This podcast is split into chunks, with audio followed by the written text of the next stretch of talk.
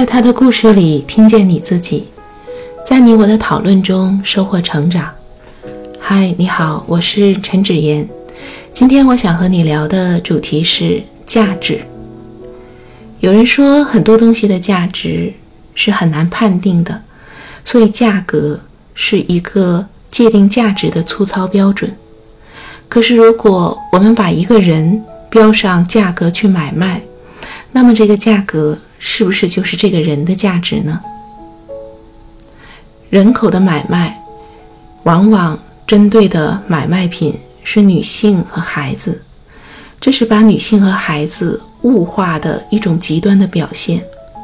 所谓物化，也就是说不把人当成人，而当成一个物品，当成一个工具。之所以会买卖它，是因为它能满足某种需求。在这期的故事里，我们听到的是一个缅甸新娘买卖的价格是十万元。这十万元支付的主要是她生儿育女的能力。男人购买了女性，希望她能够为家庭传宗接代。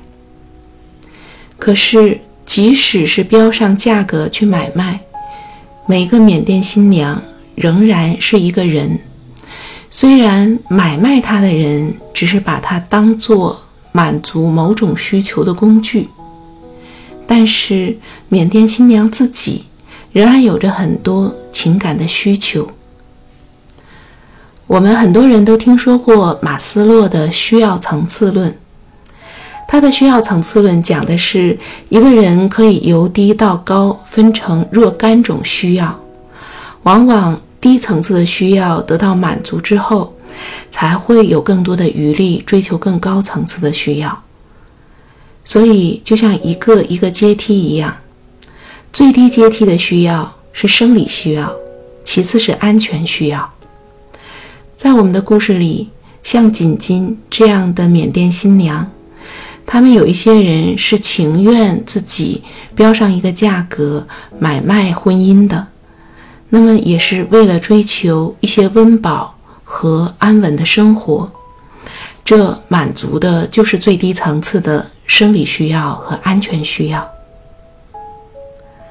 但是在生理需要和安全需要之上，人还有着爱和归属的需要，有着尊重的需要，这些都是情有情感的需要，又有一个人。对自身在社会中所处的位置的需要，而最高层次人具有自我实现的需要，也就是说，希望实现一个人自己的潜能和价值，希望有理想、有追求。当我们故事中的缅甸新娘买卖她的家庭，希望她生孩子，希望她能够照料孩子。仍然是从一种很根本的，他满足了什么需求，是否符合他具备的工具价值来看待他的。所以这个家庭会困惑说：“锦锦为什么不怀孕不生孩子呢？生了孩子的时候，他为什么不对这个孩子好呢？”但是故事的后面揭开了这个谜底。当锦锦他是一个丰富的人，他也有着自己情感方面的需求的时候，他不希望自己的感情受到伤害，希望在自己被买卖这种无奈的情况下，仍然保有一点点自主性。所以，当他不能确定这个家庭是他能忍受的时候，他不能决定生孩子，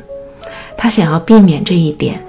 当他无奈要生下孩子的时候，他避免对孩子付出感情，这一切都是为了他能在无奈的情况下仍然保有一点点属于自己的自由。人是很复杂、很丰富的，即使一个人看起来很卑微，甚至可以标上价格买卖，但仍然。在内心深处是有着自己的很多考虑和自己的价值观、自己的追求的。当我们仅仅把锦锦这样的买卖来的新娘当做一个物当做一个商品来看待的时候，只会责备她为什么没有发挥该有的功能；而当我们把她看成一个人的时候，我们与他的关系就从我与他变成了我与你，能够真正理解他的需求，那么他的所作所为，他的行为选择就变成是可以理解的。在社会生活中，很长时期女性都处在一个比较低的地位，所以被当作工具、被物化，这样的影响今天仍然存在。今天的女性很多更加觉悟到这一点，会强烈的反叛自己仅仅被当成一个可以去结婚、可以去生孩子这样的一个工具而看待。甚至会强烈的反叛，乃至于对于催婚、催生产生非常厌恶的情绪。我们在社会的变化中间，一方面需要意识到一些残留的封建的或者是落后的思想对我们今天生活的影响，一方面也需要。全面的认识到，当我们面对更多的人生的自由的时候，怎么样正更充分的展现自己，成为一个能够追求多层次需要，特别是高层次需要的人。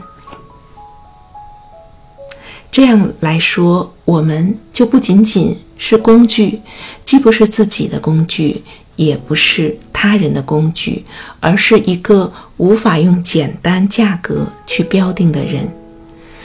这就是我对这期故事的想法，也欢迎你在音频下方留下你的想法和感受，让我们在讨论中收获成长的智慧。